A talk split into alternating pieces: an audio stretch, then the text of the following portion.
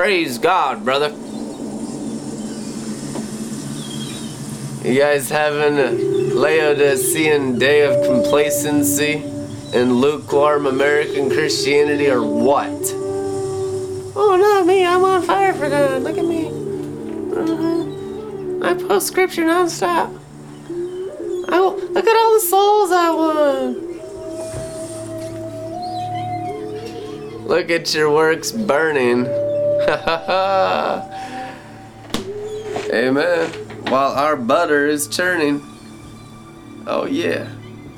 I'm not into performance. I don't care what anyone thinks. We please the invisible God, not man. People that please man are the hypocrites. The word Pharisee means hypocrite. it really does. It means they can't practice a single thing they preach because they haven't come from the throne and they have no authorized fire. They're literally human beings full of strange fire. They're Satan's sons and daughters in the earth. And even though it's 99% of all Christians in the world, and that's the current situation accurately without exaggerating, how many of y'all know the great harvest is a harvest of goats? Self righteous, knowledge puffed up, human goats. but I've been in this wheat field, Father, always obeying you, never left your house. I've been faithful in doing everything you said, Papa. He's like, the feast is in here. That ain't Christianity. Luke 15 was the revealing to the older religious son. He wasn't even practicing Christianity in all of his Christian works, in his obedience to the New Testament. He wasn't. That's why he wept and gnashed his teeth when his son went in and experienced Christianity. His young, the younger brother. It's true. The older ones don't think they need forgiveness because their dead works are their righteousness. We're dealing with that. The older ones are righteous by what they do, but the younger one was righteous as a gift by feasting. Feasting is what makes you righteous, not doing. Okay, this isn't the old covenant. This is the new covenant. You're righteous through feasting and drinking. The table of the Lord, the Apostle Paul calls it. The bread and wine of Melchizedek, the new covenant. You're only righteous according to your feasting, never according to your works. And that is the worst thing an older prodigal could ever hear, because their entire lives are wasted in vain religion, in dead works. That's why there's so much religious persecution. Everything they do is worthless. Unless it's the overflow from feasting, it's not even Christian. Your cup must overflow. Christianity is the overflow of your bodies by feasting on the bread and wine of Jesus Christ. The bread is his flesh crucified to death for your religious sin. Religious sin is also known as pride. Religious sin. Cain, who murdered his brother. All religions, most deceptively, Christian religion. I'm not talking about Christ, I'm talking about the religion of organized religion in every building made by human hands that is ran by a human being. The kingdom's not run by a human being, it's altogether other. It's a different entity. When a person's kingdom, they have no cap on their heads because God's their father and God's an infinite spirit of life and peace and anointing. But when they're capped in a human cursed system that has the appearance of good and the knowledge of good, their father is not God, but Satan. Even though the older prodigal thought God was his father, the fruit in his life revealed Satan was the father of his Christian works. It's true. And I mean, that's horrifying. For a person that's tried their whole life to be good It's horrifying. And I deal with that horror every day for 12 years. It's called self righteousness and pride. The goat nature of religion in people's minds that are good by works and not good by feasting on the table of a sacrificed flesh and blood for you, which is all grace. Amen. It's a different Christianity. We're dealing with Satan's Christianity in the earth.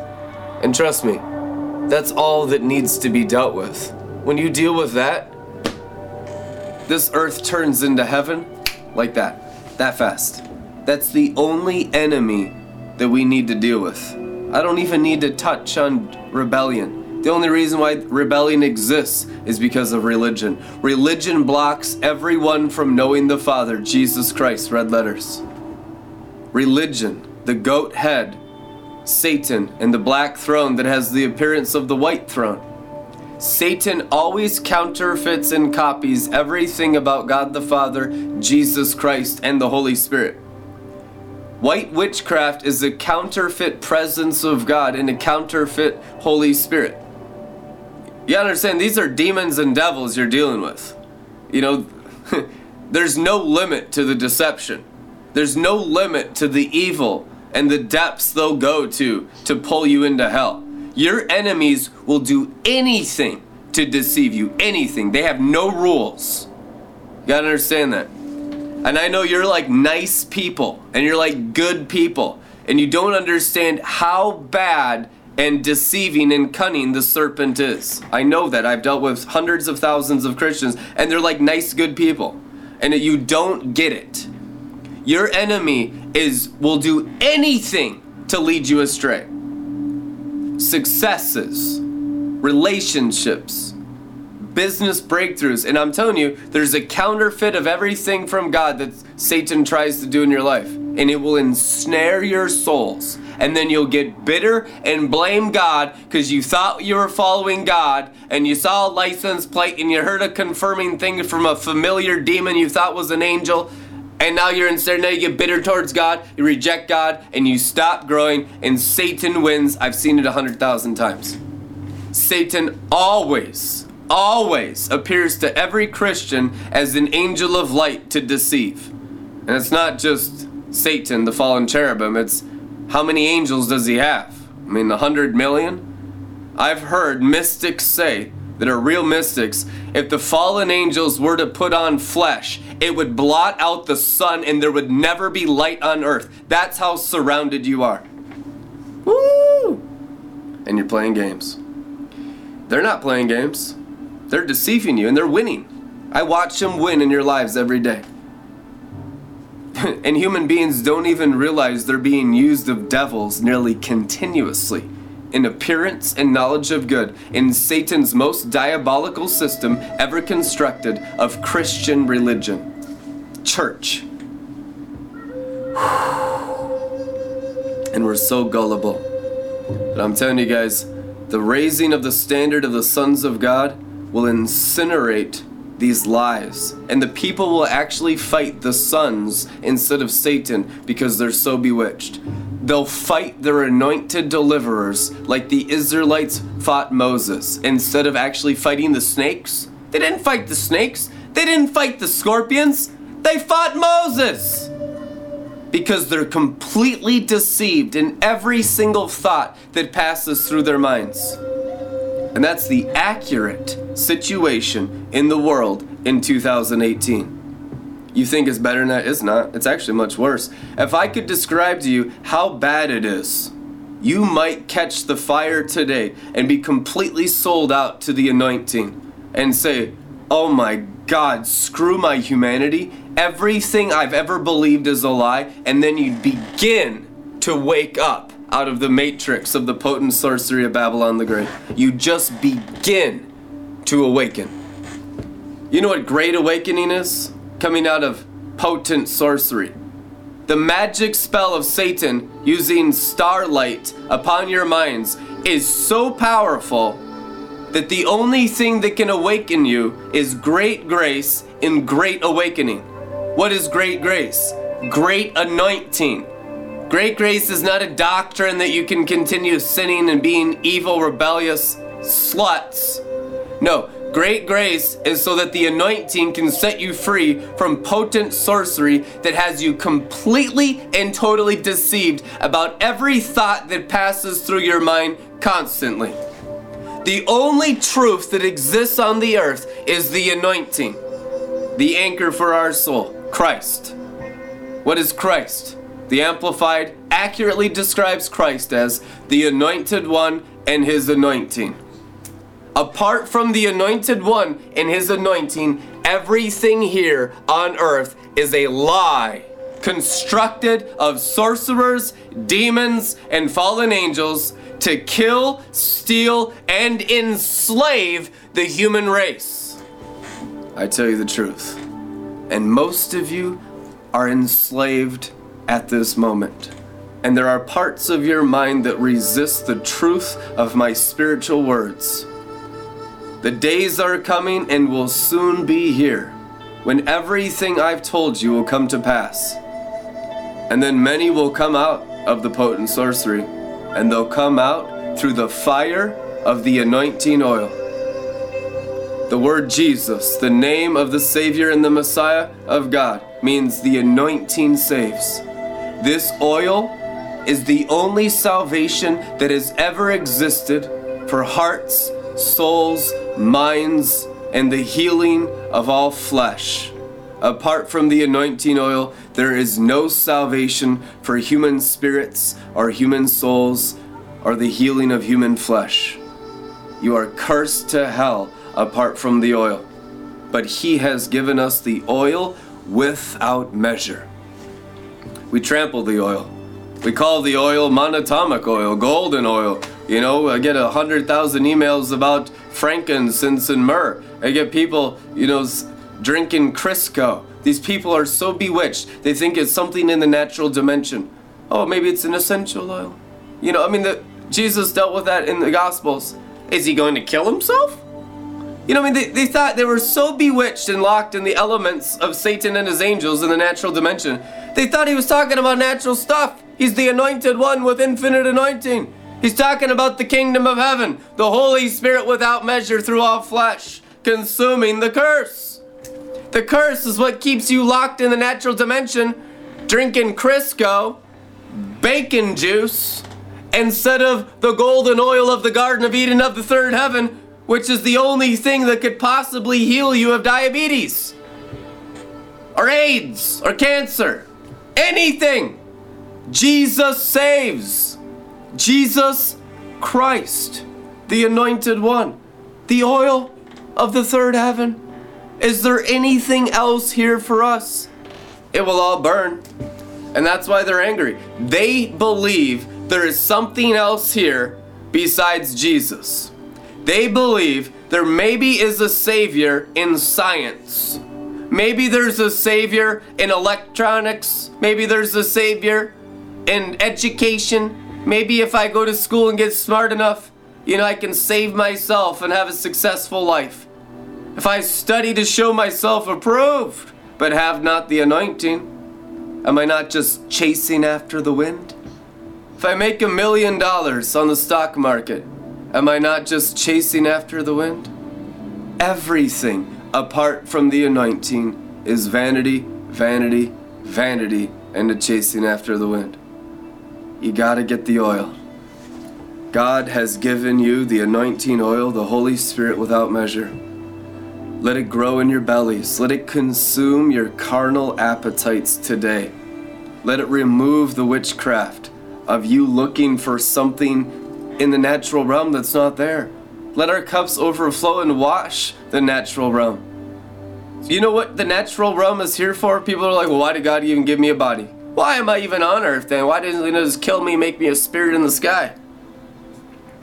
Let me tell you why. Because there's a new earth where righteousness dwells. God's going to cleanse the heavens and the earth with anointing beyond measure through the sons of God so that everyone can live in paradise. And not a single one will be an idolater, even though they'll all be millionaires and billionaires. there won't be a poor amongst them. When they came out of Egypt, they had all the gold of the Egyptians.